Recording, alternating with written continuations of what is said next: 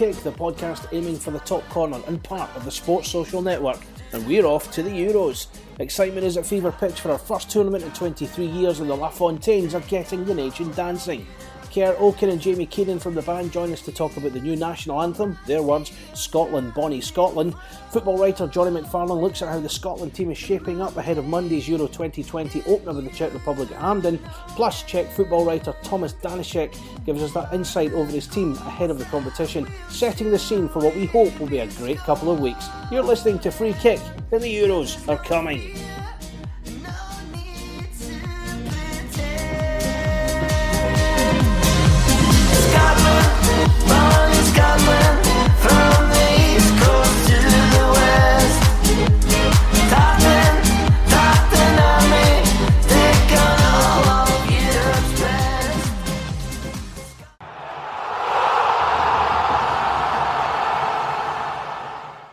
I'm Craig Anderson. Welcome to the show. Well, it's finally here, and after so long staying home, whenever the big tournaments come along, we're uh, well, we're staying at home.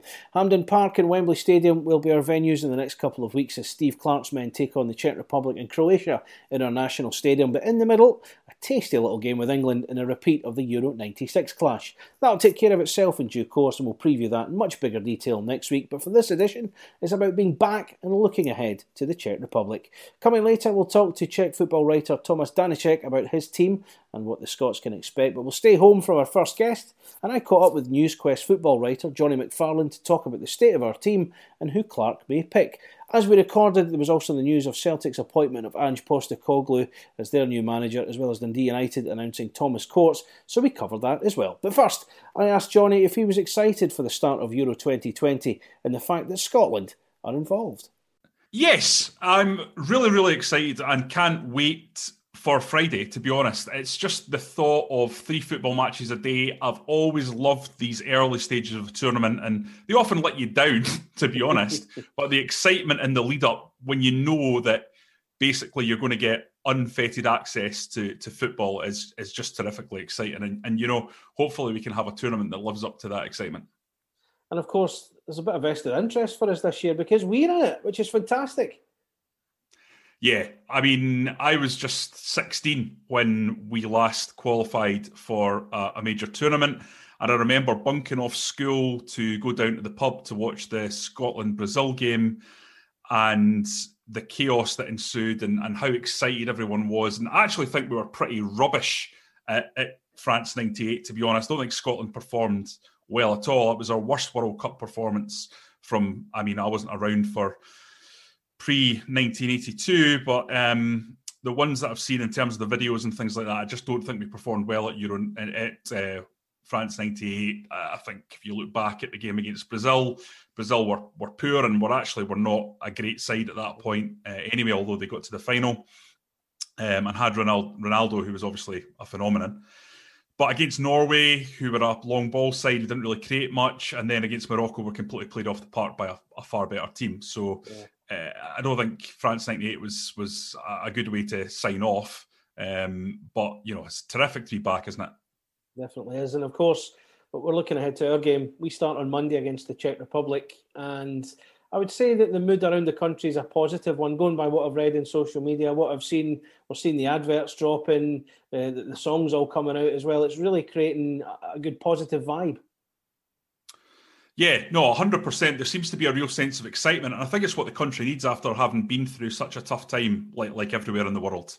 But it's a real tonic. And, and this time it's probably more important than any other time in our history to give the fans a real sense of, of excitement going into this tournament. And, and, and for all those kids who have just never known what it's like to follow Scotland during an international tournament during those three games, it's it's going to be a great experience for them. And let's be honest, Craig, you know, we're not so old that we've really got a great handle on what it was like. I mean, I remember Fran- uh, World Cup 1990 and the, the, excitement I had as a, as a, a young, young kid at eight or nine years old.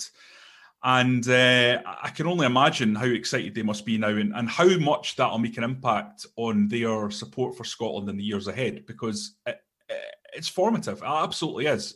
And a lot of kids who might have otherwise not got into football will get into football through this because the excitement – that's going around the country, and maybe they're not huge football fans, but they'll watch this and then you know, it'll start that love affair. So I think that's really important as well. Now, before the, the tournament, we've had the two friendlies in the last week or so, the 2 2 draw with the Netherlands, um, and then followed up by the, the 1 0 win over Luxembourg. What did you make of those two performances? Were there players that, that stood out for you over those two games? Listen, uh, I thought they were pretty good, to be honest, um, especially against the Netherlands. The Luxembourg game was ruined by the red card, so you couldn't really get a sense of what Scotland's. Uh, it's not really like I'll say that again. It wasn't that you couldn't get a sense of what Scotland were trying to do. It was more that it wasn't really a useful exercise against 10 man Luxembourg. I mean, Scotland's group is full of teams far better than Luxembourg. So I'm not sure what they got out of that other than a training exercise, really. But the Holland game, that's against high quality opposition. I thought they played really, really well and looked good in terms of passing the ball about. I think the formation is starting to take shape as as we play more games in it. Every time I watch it, I am thinking that there's elements within the game that are looking a little bit more comfortable for players. So, for example, Andy Robertson and Kieran Tierney now starting to really dovetail quite nicely over on that left hand side. It's not starting to look like two players that are shoehorned in. It looks like they actually enjoy playing together on that flank now. Mm-hmm. My concern is over on the right. Uh, I think Stephen O'Donnell is a really articulate guy and a good, solid Premiership pro, but I honestly think Steve Clarke should pick Nathan Patterson on the right hand side. Um, for me, he's the best right back in the country. That's not James Tavernier, certainly Scottish. And to, to, me, he should be the first pick. He's young, he's athletic, he's powerful, he's a goal threat, he can defend. He's proven at Rangers, although he's not played a lot of games, he can play in the big occasions. He played in the Europa League and did exceptionally well. So I think he's also the future in that right back berth. And, and I don't like this notion that, well, Steve Clarke, he's loyal to those who got him there. That's not Steve Clarke's job to be loyal. His job is to win games for the nation. So he's got to pick the best players in every position. And I don't think anyone will say that Stephen O'Donnell would get anywhere near that Rangers first team. He wouldn't. He just, he would not get near it. So uh, for me, Nathan Patterson, although he's young, although he hasn't had many games, he is the real deal uh, as a talent and he should be playing. And I feel equally passionate, Craig, about Billy Gilmour. To me, Billy Gilmour has to play. He is the best midfielder we have at using the ball and controlling the ball. And international football is about controlling the, the ball, uh, possession, and ensuring that you don't give it away. And, and to me, he's that metronomic presence. I think Scotland are hugely disadvantaged by not having a natural central defensive midfield player.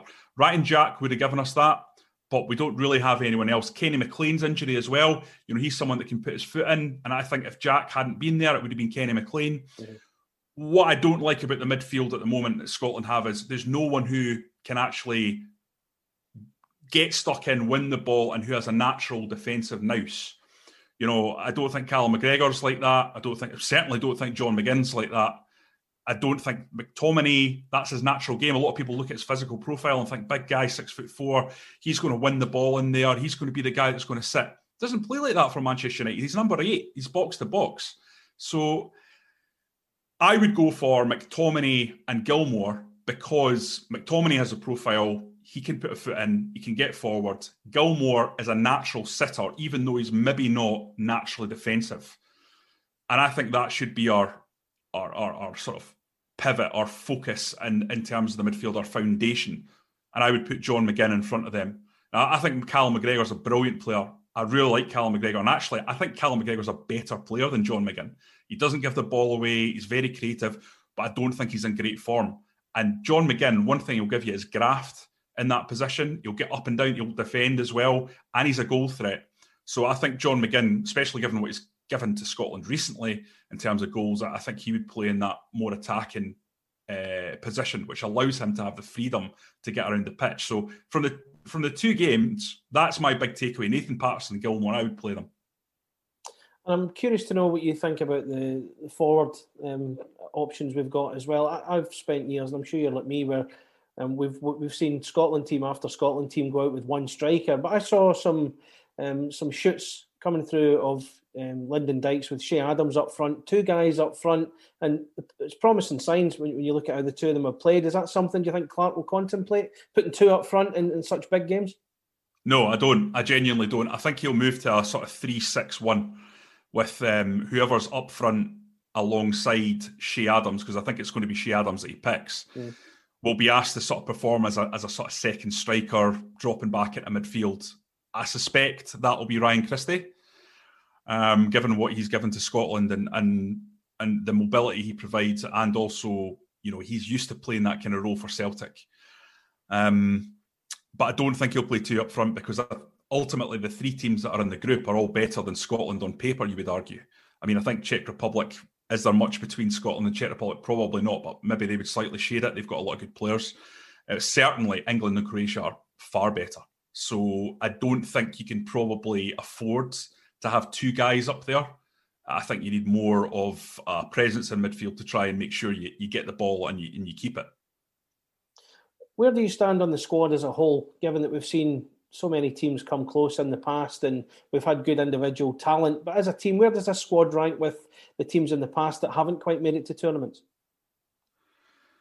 Well, I certainly don't think it's as good as the 2008 squad, for example, uh, 2007 2008, where we got very, very close to usurping either Italy or France under Alex McLeish. I think that was a, a better team. Um, I think Scotland have moved forward under Steve Clarke, but sometimes I wonder if the forward movement is isn't a slightly overstated. I mean, we got through by the skin of our teeth against Israel on penalties, and then we got through again by the skin of our teeth on penalties against Serbia. So we didn't win a game in the qualifying ultimately, and it was the obviously the, the secondary Nations League qualifying mm. element that we got through. So I think they've got a lot to prove, and they are complete underdogs.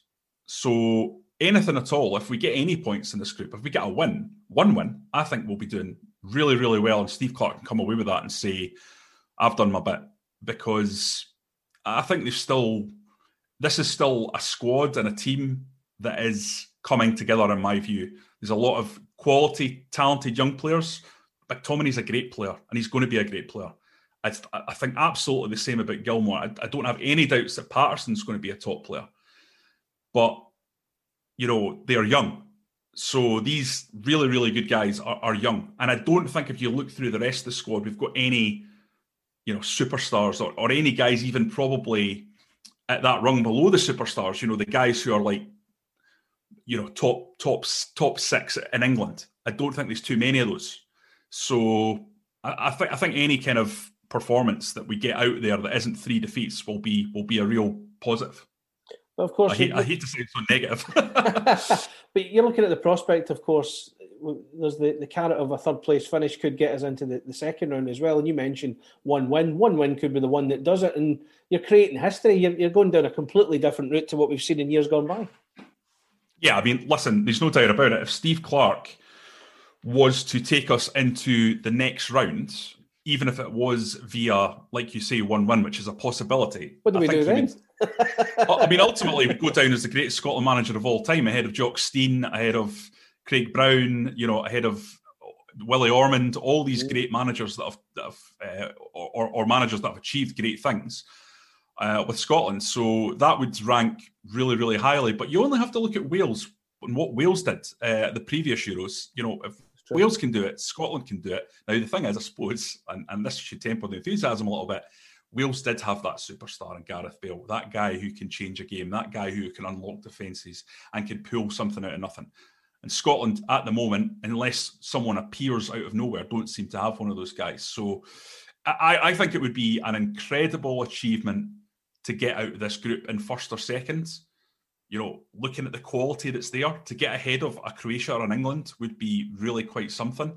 But even to get through in third, I, I think would be a real achievement and of course having fans back at Hampden as well, albeit only twelve thousand, that, that that adds to the atmosphere as well. It it gives the players something to put some extra air in their lungs, and the fact that they're going to have the fans behind them as well. That's going to be huge.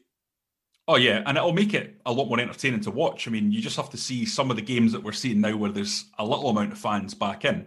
It just completely changes the dynamic of the game. So you've got to hope that those twelve thousand that are in there can make the kind of din that that Scotland are, are famous for, and we can create some kind of atmosphere in that big bowl of a stadium. And I'm, I, listen, I'm sure they can. And anything is better than no fans at all. But you just think, you know, Craig, this was a real good opportunity for us if it had been two out of the three games at Hampden packed full to the rafters with Scotland fans. That that that could have been the sort of marginal gain that could have made the difference. But you know, fingers crossed that having twelve thousand in there, given what the players have been through over the last however many months with the COVID pandemic, that that will really push them on. Just while I've got you, Jonny, a couple of managerial appointments to, to talk about in the, the Premier League. Dundee United have appointed uh, Thomas Courts as their new manager to replace Micky Mellon, and Celtic have appointed Ange Postecoglou as well. Start with Dundee United. Uh, Tam Courts' appointment, uh, um, appointing from within. Um, I think they're focusing more on the, the youth structure. Um, some people saying it's a bit of a gamble. Could it be looked as, as something a bit bold by Dundee United? I think so. Uh, yes, it's a gamble. Of course, it's a gamble, and it might go disastrously wrong. But you could say that about absolutely any managerial appointment you go out to make. You know, few people predicted Steven Gerrard, for example, would have such a successful evolution in terms of turning round Rangers, given where he took them on after the Pedro Caixinha era. Mm-hmm. So Tam Courts for me, yes, of course, he doesn't have a lot of experience. It doesn't have any experience at the top level, but for Dundee United to be successful in this day and age, in 2021, they need to actually go back to the future a little bit and look at what made Jim McLean and his era so successful, which was they got the best youngsters from Tayside and the surrounding areas, and they built a team of youngsters where kids who came to talk to McLean about signing for Dundee United knew they would get a chance. And there's a lot of Scottish football clubs that don't bring on their youths. They don't have that structure. The pathway isn't clear. And if you've got a club the size of Dundee United that has a clear pathway, that has examples of young guys coming through the team, moving down to the Premier League or, or even to Rangers and Celtic, who have bettered their lives, bettered their families' lives because they've had that opportunity, I think you'll start to see a glut of young players go in there because they'll see that as a way to further the career. You know, you look at players over the years who've gone to Hamilton, for example, the likes of James McCarthy, because they knew they had the pathway in place. Now, magnify that at a club the size of Dundee United. So I think it's a very, very smart move. It's against the grain and it might not work, but it makes sense. It's joined up from a business point of view, it's joined up from a football point of view. And if Tam Courts isn't the right guy, that doesn't mean the process or the idea is wrong. They need to bring through their own players, and I think that's that's that's why they're correct to go down this route. But another thing he needs is time, and that was something Jim McLean got. He got it years and years, over 20 years worth at Dundee United. We live in a different age. Social media fans are always quick to, to vent their spleens if, if things aren't going right. And he's going to need time if this is the, the long term plan. Oh yeah, you will need time. And listen, club like Dundee United, you might not necessarily get that. That's that's just a fact of life. If things go disastrously wrong, or if they find themselves in a position next season where they're struggling around the real bottom of the table, because I think they finished ninth last year, so they'll be expected to at least match that, if not better it. Then of course they'll come under pressure, and and, and I understand why the fans are looking at the appointment and thinking well, we wanted somebody with a bit more experience than that. I mean, is that really the best that we can get? But sometimes it's not about experience. Sometimes it's about thinking about the, the bigger picture and the bigger process. And every great manager started off at a low level at first and then built up their career. And you, you just don't know if that's Tam Courts or not. Uh, but I, th- I think there's a lot to like about the ideas that are in place at Dundee United, how much money they've been putting into their youth setup, for example. Some of the some terrific coaches there behind the scenes, some some really good guys who who are very forward thinking, uh, and I, I, would be inclined to give them the benefit of the doubt. I know the fans aren't happy, but I just look at it and think there's something different going on there, and I, and I like it. And of course, that leads us to Celtic. Ange Postecoglou, another out the box uh, thinking by way of a new manager. Decent record uh, uh, the teams he's been at, including the Australian national team. But I think a few Celtic fans may be a little bit underwhelmed by this one. Would they be right to, or should they be looking at it with a bit more positivity, given his record? It, it, it's kind of similar um, in a way. I think Ange Postecoglou, if you look in detail at his track record, it's quite interesting. You know, he's, he's performed in Australia. Now, you need to caveat that by saying the Australian league is not as good as the Scottish League by a significant margin, in my opinion. Um, but the J League is a good league. and there's a lot of money in that league, and there's a lot of top quality players over there in Japan, and he's won the championship there. He's managed Australia a World Cup, and I think they performed pretty well. He's known for an expansive style of football, so he fits into the Celtic way, as it were. You know, it's not going to be somebody that you come in and you go, "Is this the right fit?" In the same way that perhaps last season people looked at Shane Duffy and thought is Shane Duffy the right fit for the way Celtic play? Well, Ange Postecoglou coming in is the right fit for what Celtic need as a club because we know that the demands there are that you play attacking football, you play expansive football, and that's been kind of drilled into the Celtic support since they were kids. Um, and certainly over many years they've they've tried to adopt that kind of that kind of style. So that makes sense. However, it is an enormous gamble. You can't get away from the fact that ultimately this is a guy who's got no experience of, of British football. He's got no experience of European football. So he's going to have to do a lot of learning in terms of how Scotland operates, what the type of teams are, what the teams are going to do. I think he'll come up against a different tactical challenge than he's used to in other leagues because you know Celtic have to come up against this low block week in, week out. And then they have to be more tactically expansive when they come up when, when they come up against the be- the better teams in the league, like you know your your Aberdeens, your Hearts, your, your Rangers that will come at you a little bit more, and also in Europe. So there's this sort of strange tactical flexibility that you really need to adopt at Celtic that he'll have to get used to quite quickly.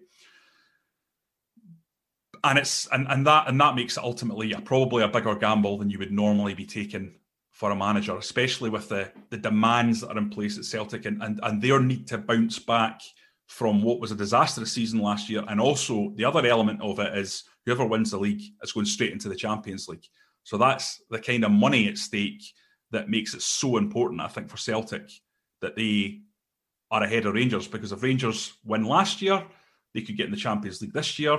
They win it again, be in the Champions League again. The kind of money that brings in it just takes you to a different level as a club. So it's incredibly important. But I can see the pros and cons for Angelo uh, uh, Ange Postecoglou, to be honest, and, and and I think it's certainly going to be exciting to see how he adapts to Scottish football. I don't think it's going to be boring. I think it's going to be box office. And he's got to hit the ground running as well. That there's so much change going on at Celtic right now. You've highlighted the fact that you know straight away they're up against a Rangers team who have already won the league, and momentum will be very much with them. So the amount of players that have gone, including Scott Brown as the captain, such a pivotal figure in that midfield for one, and not only what he brings to the, the dressing room. There's no messing about. He's got to get in there straight away and, and start getting the team he needs. Yes, I think you mentioned when we talked about Tam Courts about time, and I, I genuinely think Celtic fans are going to have to be a little bit patient here because he's taken over at a time when the club itself is in flux and the playing staff are in flux uh, you'll look at the squad for last season and you ask yourself, which of those players are guaranteed to part to be part of the next manager's revolution? There aren't that many. None of the goalkeepers you would say are certain. You over you look over at left back and you say to yourself, Greg Taylor, balling, volley, Bolingoli. They need an upgrade probably there, but okay, maybe you could work with those two. Centre back, Ajer once away. Jullien's a good player, but that means they need another one alongside Jullien. Right back, well, there's nobody there. So they need a right back. You go to central midfield, they need to replace Scott Brown. They need to bring in somebody, I think, to replace Ryan Christie, who's only got six months left in his contract further forward. Wingers, you know, James Forrest is coming back and he's obviously a good player, but he's 30 now. There's there's a lot of difficulties there. Odsonne Edouard's going to be away, it looks like. You've got Leigh Griffiths, big question marks over his future. So I think there's going to be significant overhaul. And when you have that, it's very, very difficult to hit the ground running. And the history of Ange Postecoglou is that his teams are always better in the second season. So uh, I think there's going to have to be an acknowledgement of how strong Rangers are, where Celtic are at the moment, and how long it will take Postecoglou to to make a real impact. If he does it right away, then you know he'll have been doing a terrific job because there's there's significant problems and there's significant pitfalls ahead of him.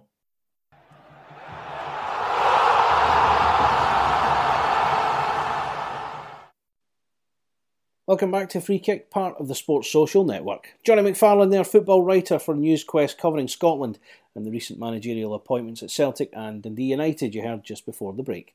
Back to the Euros, and our first opponents on Monday are the Czech Republic, who come to Glasgow keen to get off to a good start. They come into the competition on the back of a sobering 4 0 loss to Italy, followed by a 3 1 win over Albania in their warm up game earlier this week. Scotland have had the upper hand in recent meetings between the sides, winning the last three games over them and drawing a fourth before that, so Steve Clarke will want to keep that record going, certainly in this game of all games. The Czechs have usually done well in the tournament in the past, reaching the final in Euro 96 where they lost to Germany and then beat the Germans themselves 20 years before in 1976 as Czechoslovakia in a penalty shootout, Panenka penalty and all. But what lies ahead for Scotland? Will they be a different side to the ones we faced in the UEFA Nations League at the later end of 2020? I found this out, but my next guest, Czech football writer Tomas Danicek, explains the excitement in the Czech Republic maybe isn't as high as it's perhaps been for previous competitions. Yeah, I suppose the, the bus is not quite the same compared to the past years because of you know the whole traveling thing and the whole COVID thing, but also because there's no one host city and actually the the team is going to be based in, in the Czech Republic and flying out for, for every game separately. So that's kind of making the atmosphere, I suppose, you know, a bit loose. And uh, but yeah, people are excited. I think this this team is uh, is fairly steady. Uh, it, it brings some uh, some excitement, but at the same time, we just lost uh, four 0 to Italy in uh, pretty much the only or the biggest uh, dress rehearsal we we have. So you know that that deflates the mood a bit, uh, but maybe it's a slap that we needed. I was just going to ask you about that actually. The 4 0 loss to Italy. You've got the game with Albania on Tuesday, which is obviously taking place after we record this. What can we read into that game? Uh, this is the, the time of year when these games are happening. You, you, look for some kind of sign that a team is going to do well. The Scots obviously drew with the, the Netherlands through the week as well. We're taking positives from that. From a Czech point of view, what do you read into that game with Italy and the defeat? Yeah, I'm, I'm trying not to read too much into it because otherwise I would be really depressed. Uh, because just about nothing worked. Uh, nobody, nobody ran even. Uh, nobody could pass for peanuts. It was, it was just you know there was no connection whatsoever on the pitch. And and the weirdest thing, it, it wasn't even experimental side actually. Uh, there was maybe like two changes from uh, from the 11 you would expect to start against Scotland.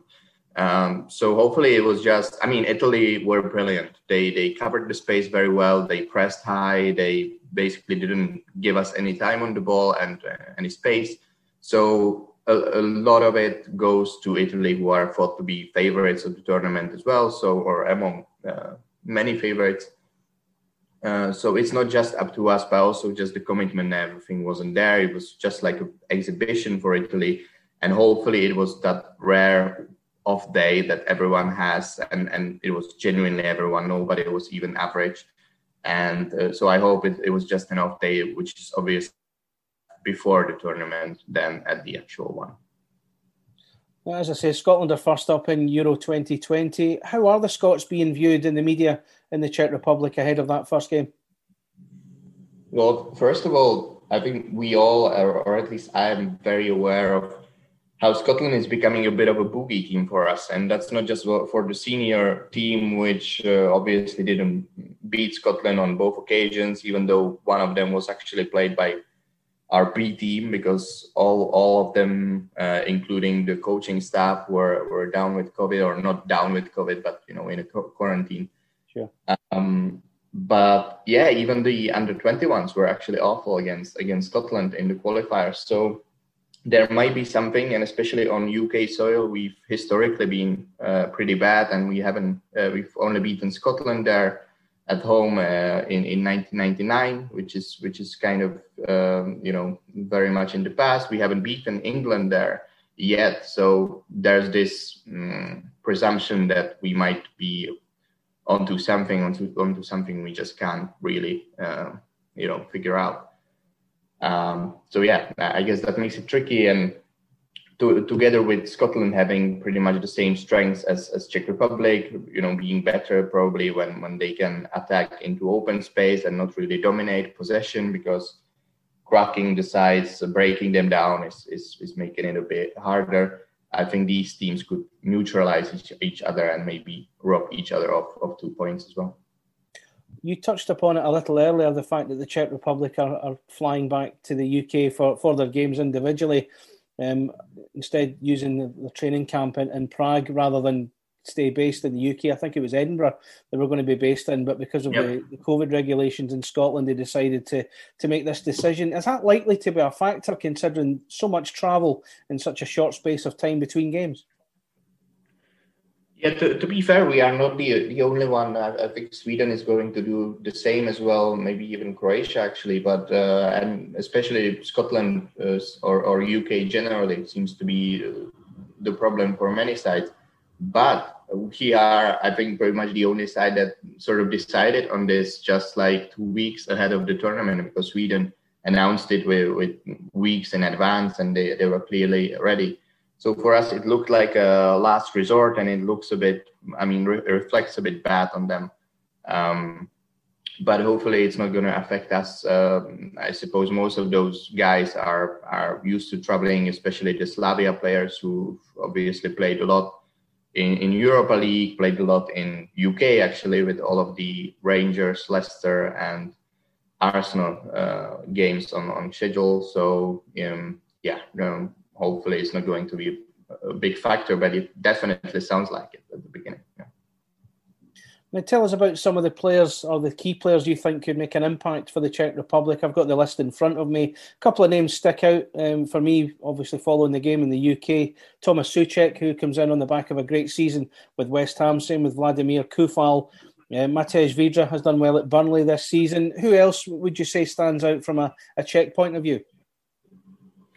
Yeah, I, I, think there's there's two names uh, who actually know each other. They have a bit of a chemistry because they uh, came through uh, through under 21s uh, back in I think 2015, uh, and that would be Patrik Schick uh, up front and Jakub Jankto who, who, supplies him from left wing. He's he's actually used to playing a bit more centrally in Italy, so he tucks in as a, as a left winger. And Jankto is also the main set piece delivery guy, which is obviously huge when you have Soucek and, and others. Um, so a big part of our chances usually comes from set pieces. And the problem against Italy was also that I don't remember having a set piece because they just they just wouldn't let us. Um, so yeah, from open play, even uh, these two combine a lot. Uh, Jankto assisted on two very crucial goals uh, on Schick uh, of Schick in in recent uh, recent years, uh, and assisted on some goals from set pieces recently, two of them as well. So he's he's basically the main creator of the side. And Schick, when he's on, which is kind of a question mark because he's a bit inconsistent, and but he doesn't bring just the goals.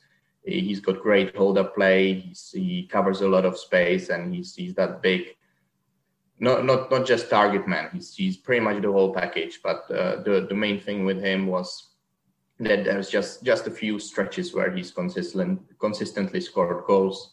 And actually, at the under 21 Euros, he he I think fired like nine shots and and only got one goal or something. Uh, so he has that vibe of Harry Kane tournament Harry Kane going for him maybe a little bit now. And tell us a little bit about the coach, Jaroslav Silhavy, if I've pronounced his name correctly. He's been in charge since 2018. What is the, the expectation, or, or, is there any pressure on him uh, to do well in this competition? Yeah, yeah. I suppose actually he was going uh, on a high into the tournament up until the Italy friendly, which uh, kind of make many people think, uh, "What the heck is going on?" and and uh, are we supposed to be worried now? Because obviously with the whole Nations League stuff uh, that we kind of came back uh, from looking that uh, into progressing uh, to to League A, League A. Uh, also thanks to the opponents of Scotland, but thanks to to fairly impressive wins at uh, in the end, and also drawing with Belgium. those seemed like very good results that that we can ride some momentum on. Um, but yeah, this kind of deflates the mood. But but Silhavy other otherwise, I think he's thought of as a fairly pragmatic. He he has his four two three one. He has his favorites, especially at centre back and right wing. Uh, that would be Masopust and Celustka or Brabec, uh, who are not very popular with fans, but but uh, yeah, they've played well against England, for example, in that famous two one victory. Uh, so he's got some right to to rely on them and, and trust them.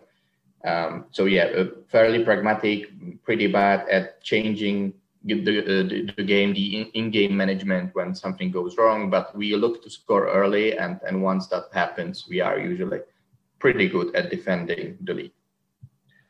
Now, the Czech Republic team, a certain Czech Republic team from 1996, weren't uh, meant to be doing well when they went into that competition. The likes of Patrik Berger, Karel Poborský, and Pavel Nedved all in, all involved. The team that got to the final, so they, they were kind of underdogs, a kind of underdog story. Can we see the same here? Yeah, that, that's a good point. Actually, I was I was going to I was going to tweet or, or tweet it out that uh, even that team 1996, in 1996 they lost to Austria in their first friendly, and Austria back then were pretty pretty bad, or also we were not supposed to beat us, and we didn't score, and it looked like uh, it's going to go bad, and then we went all the way to the final. To be fair, it was a bit of a lucky tournament as well, and, and you know plenty of things went our way, but I guess that has to happen if if you're to succeed in a tournament like this. Um, but but yeah, that, that's that's definitely something that the Czech teams historically have been good at, uh, thriving against adversity. You may remember uh, in in 2012 we actually started off uh, at Euros by a loss one four uh, to Russia, and yet we progressed from the group. Um, and at the famous 2004 Euro, actually, we had real trouble with Latvia in, in the opener. And Latvia back then were pretty much the, the biggest under, or still would be the biggest underdogs of, of, of the Euro. Uh, so yeah, even even started off slowly is kind of our thing, um, and then recovering to have a good tournament is also our thing. So hopefully, uh, this is kind of a good sign in a way. And finally, Thomas, what would be success for the Czech Republic in this competition? Where can they aim for realistically? I think with with three teams potentially progressing, you need to aim for progression. We've made our seventh uh, Euros actually, which not many teams can say for themselves. So you know, just qualification is not going to cut it for for fans. So definitely a round of 16. Um, in, in fact, actually, uh, the second team in this group, uh, as, as I was doing my tournament prediction, the, se- the second team might be better positioned for, for progression than the first one because the first one is going uh, to face one of one of those three in the in the group of death, uh, the so-called one. Um, so we, actually, if if we snatch that second place ahead of Croatia, who look kind of beatable lately, um, that would be that would be good and maybe even quarterfinal uh, which is actually my guess or was ahead of the Italy friendly, um, that's actually a realistic, I think.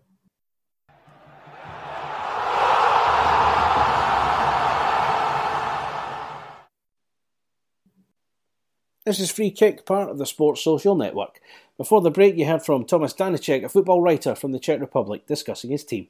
Now, it wouldn't be a tournament without a song to commemorate it, and we've had some, shall we say, mixed results in years gone by.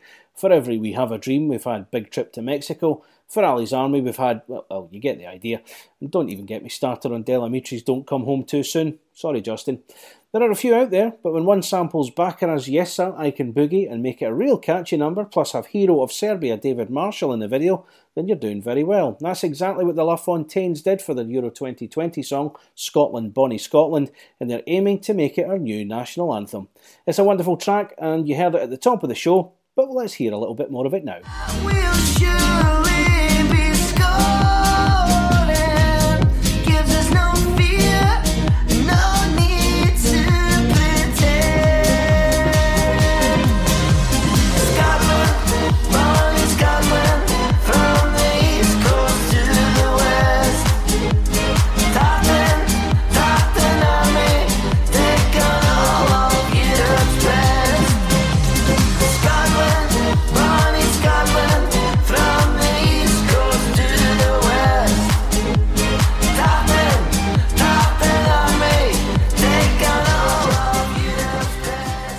That's the LaFontaines with Scotland, Bonnie Scotland, available to download or buy now. I'm glad to say I caught up with lead singer Kerr Okan and drummer and vocalist Jamie Keenan from the band to tell us more about it. Now, before we start, I should warn you about the strong language in the interview, but I began by asking about the origins of the song and how it came about. we started a podcast at the start of the kind of lockdown in March last year, just to sort of stay in touch with each other. Obviously, been together for 12 years, and that was the first time we've kind of been pulled apart. So it was just a nice way to stay in touch, man. And uh, we were due to podcast the night after the Serbia game. Um, and just like the rest of the nation, man, we, we kicked every ball with the boys and went on the podcast full of the emotion and uh, and let it all out in the podcast, which resulted in, in us writing a song about it. Pretty much. Absolutely brilliant. And I'm always curious when it comes to songwriting uh, in general. And I'm always curious whether it's the music or the lyrics that, that come first. I guess everybody's different. But the music kind of took care of itself, didn't it? You've sampled uh, Baccara's "Yes Sir I Can Boogie" on there. Yeah, I mean, to be to be honest with you, uh, Craig, it was uh like this was this isn't meant to be remotely a serious song. Like we we were on that podcast and we thought, what the country needs now is they'll need us to write a song about it, just as a laugh. And uh, you can listen to the podcast. It's called Thirty Minutes to Write the New National Anthem. and uh, I just started singing the the, the what, what is the lyric and, and the, the melody of the Baccara song. I started going Scotland, Barney, Scotland. It just as a laugh, and then Jamie had the guitar by his side and and started putting silly words to it, like uh, that would be football words like goals, and uh, and, and and and that was it, man. We, we recorded it live there and then, thirty minutes.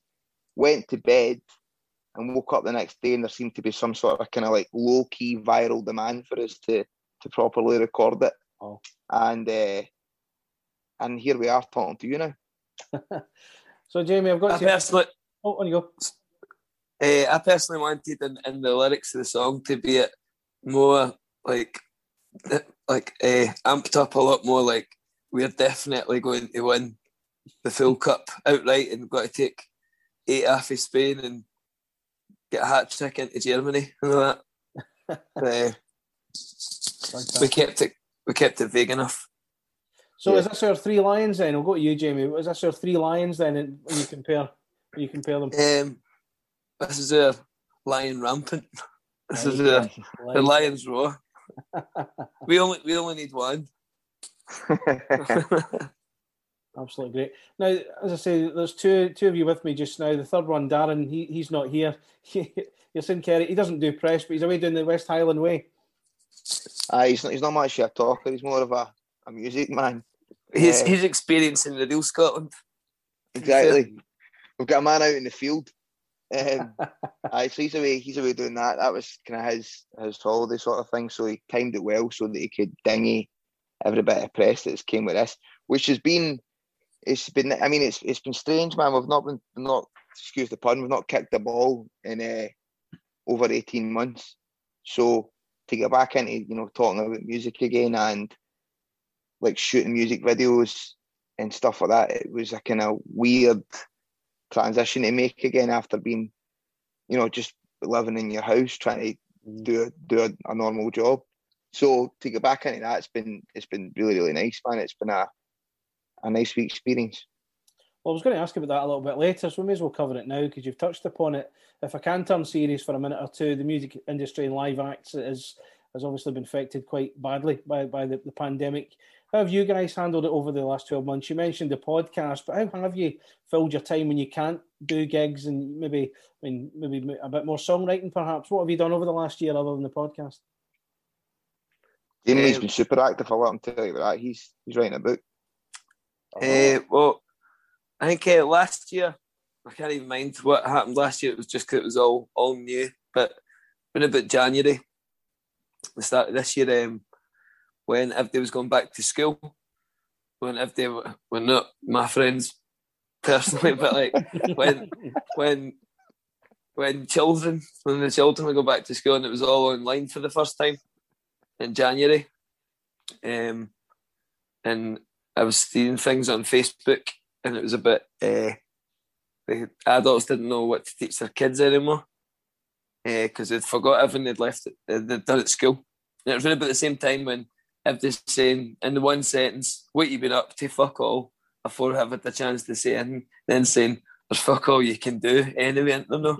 everybody's bored. They locked. I was like, right, well, fuck that attitude. And then I started, folk have been telling me to do it for ages, but I was out running with a guy and he was telling me I should write a blog, but then that gave me the inspiration to just write a diary. So the diary was like me going back to school sort of thing. So it was like, so the the English part of that is just writing it down, but trying to inject some new words and stuff that I would learn deliberately.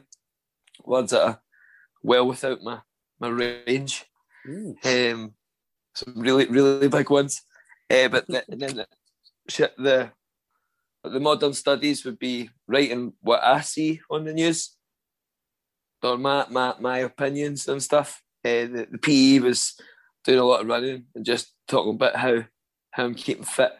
And then the music would be writing the songs and business management would be stuff to do with the band and try and incorporate every subject. And then when I've been out back out on the building sites and stuff like that, so I'm using that as my my techie. But then since then it's been I'm not really talking about the school as much, but it, gave me something to start on anyway for the for the diary. So it finishes on when the first gig should be back, which is the 20th of August.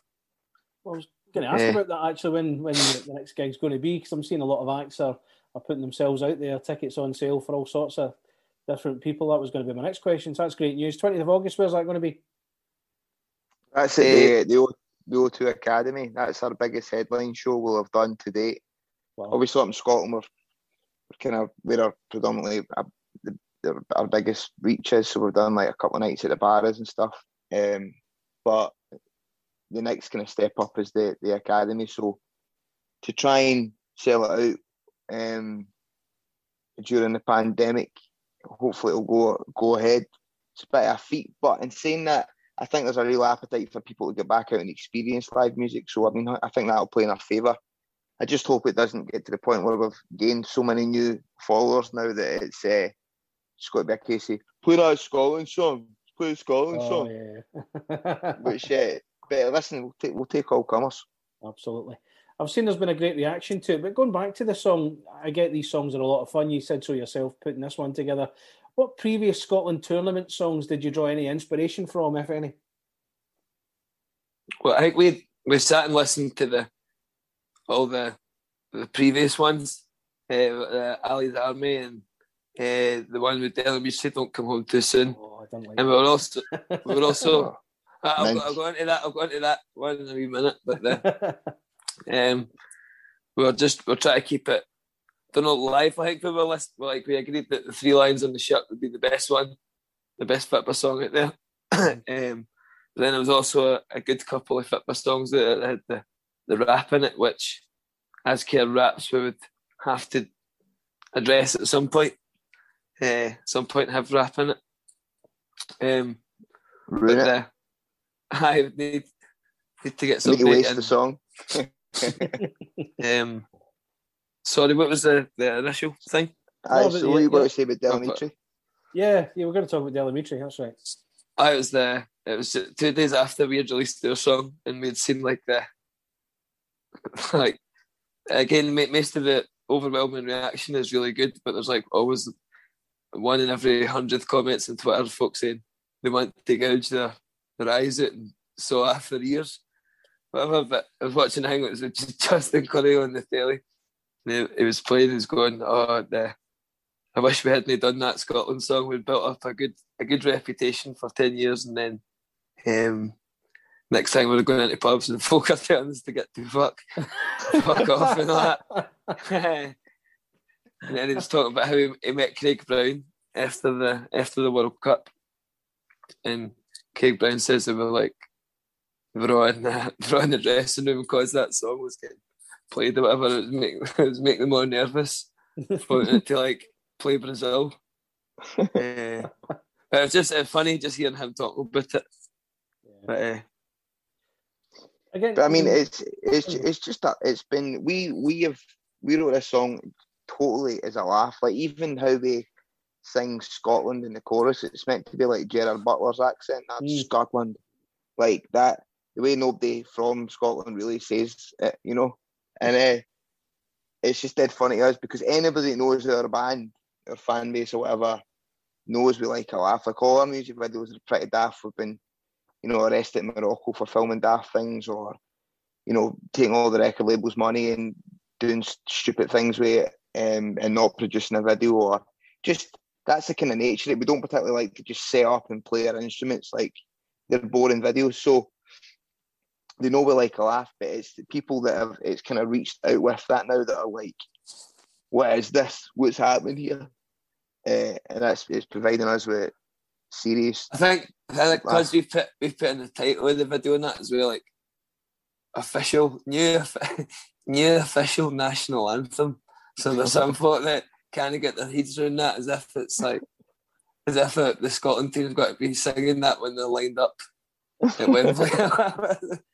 And it's, it's like a, if you remember the old sketch with Billy Connolly talking about the national anthem replacing "God Save the Queen" with the, the theme tune from the Archers. There's a bit aye, like replacing "Flower of Scotland" aye. with this, a lot more upbeat. Everybody dance. That's a class Get that man. Brilliant. You've got quite a cast list in the video as well. I watched it there just before we spoke. Jonathan Watson's in it, Chris Burke, Kenny Miller, um, Grado, Kris Boyd, and the man himself, Sir David Marshall. How fun was that getting all those people involved?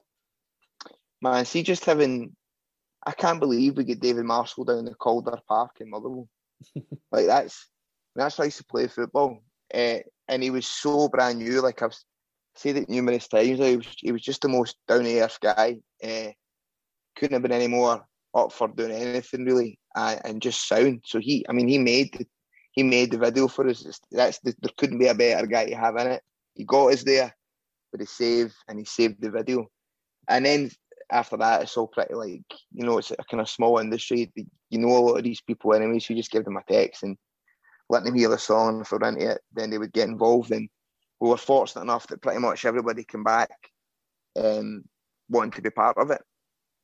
So the whole idea of them like keeping the invisible ball up has been quite a laugh because we had numerous things we thought we could have maybe just superimposed other things in that they were doing and uh, made them look really daft. But uh, Aye, it's great, man. The video was the, the video was brilliant. It's it's everything we would have wanted and more. It's just a laugh, and uh, I think it represents our band well.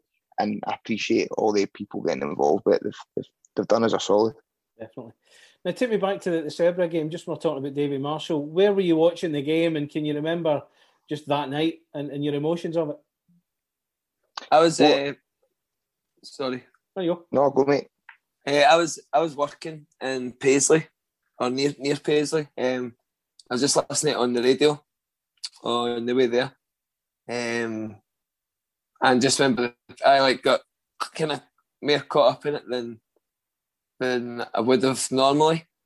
Uh, I think cause, because it was like a, a decider, so I think like and if they was they was buzzing for it, um, I just me and me and the guy for work were I don't know. It, it was. I remember it just being. I was emotional after it, sort of thing. Like it was genuinely just like this is lovely.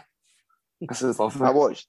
I watched it in England, uh, in London, and I don't know if that helped. But like I was first time I can remember as an adult crying at a football game, uh, and like that sounds daft or like you're just talking nonsense, but I did. I just get totally taken with emotion. It it was amazing, and then with the commentary and all that, and then just when he like the fact that he saves it, and then it's that kind of like wait a minute, like looking to at the line or whatever to right, see yeah. if maybe foot was over it's the line. A, it's a joke. aye, aye, and then and then it's like we get we get it's the most Scottish thing ever, like doing something amazing, and then just making sure you need to check you're actually was that all right? was that fine? And then it's like crazy celebrations. It was uh, I, I I watched it in, in the house, man, and down here, and ah, felt amazing, absolutely amazing, best time. So just before I let you go, the the team starting the competition this week. The first game against the Czech Republic on Monday. How do you see it going? How do you see the tournament going for the guys? And where will you be watching on Monday? Uh, I'm not sure where I'm going to be watching the game on Monday. I know on Friday. Um, I'm playing in a, a, a pre pre match thing at a pub in Holytown. And I don't I don't know where you're from, Craig, but it's near Bellshill. Yeah, no, yeah. Uh, right. Uh, so playing a pub in there. That's on Friday. Um, I got asked if I wanted a shift on Monday, which I've said I'll get back to them, but then I realised that the game's on Monday at two. It's not at night time, so yeah. I've not, I've not, I've not sorted out what I'm going to do for it. What is it you do? But uh, I'm just labouring on a building site. Right, which explains the building site in the video. Aye, aye, exactly, man. That was the, the one we used. Well, we had to go back, obviously, with the pandemic to like normal-ish kind of jobs, you know. Yeah. So, um, we kind of got it to the stage where we were away enough that we were just being a band, which is the kind of level that we always wanted to get it to, um, prior to the old plague happening. But just to do it the nature of it, man, we, of have to go back and muck in and do other things. So, Jamie's back in the building site. I'm doing various things uh, down here, and and it's uh, it's just kind of keeping it going. So for me, I'll, I, I'm going to try and I'll certainly I'll be watching in England, trying to put a bit of bad badness on them. Good man. Good, uh, just thing. Good man.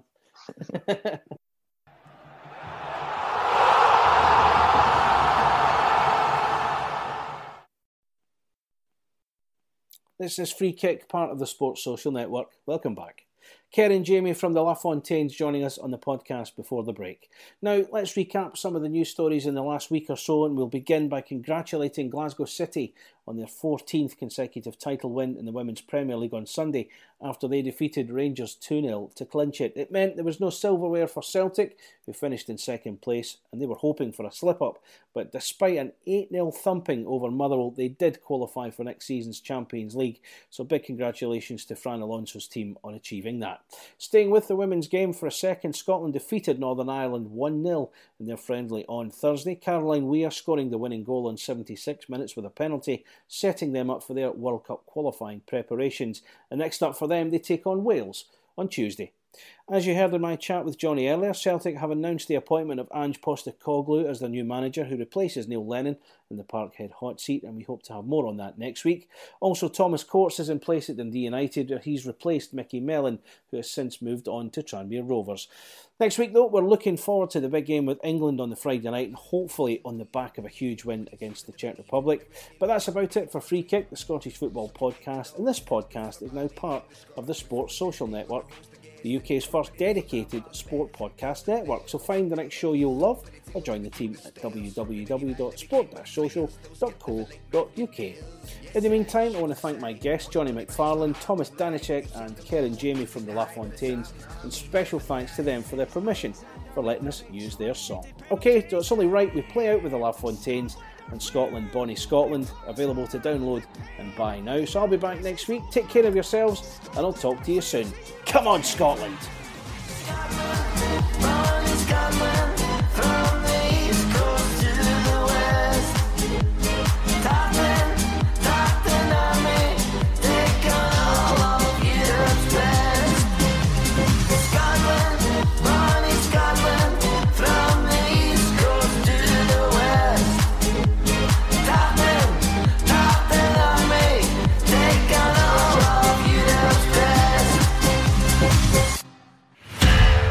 Find more great shows or join the team at sport-social.co.uk.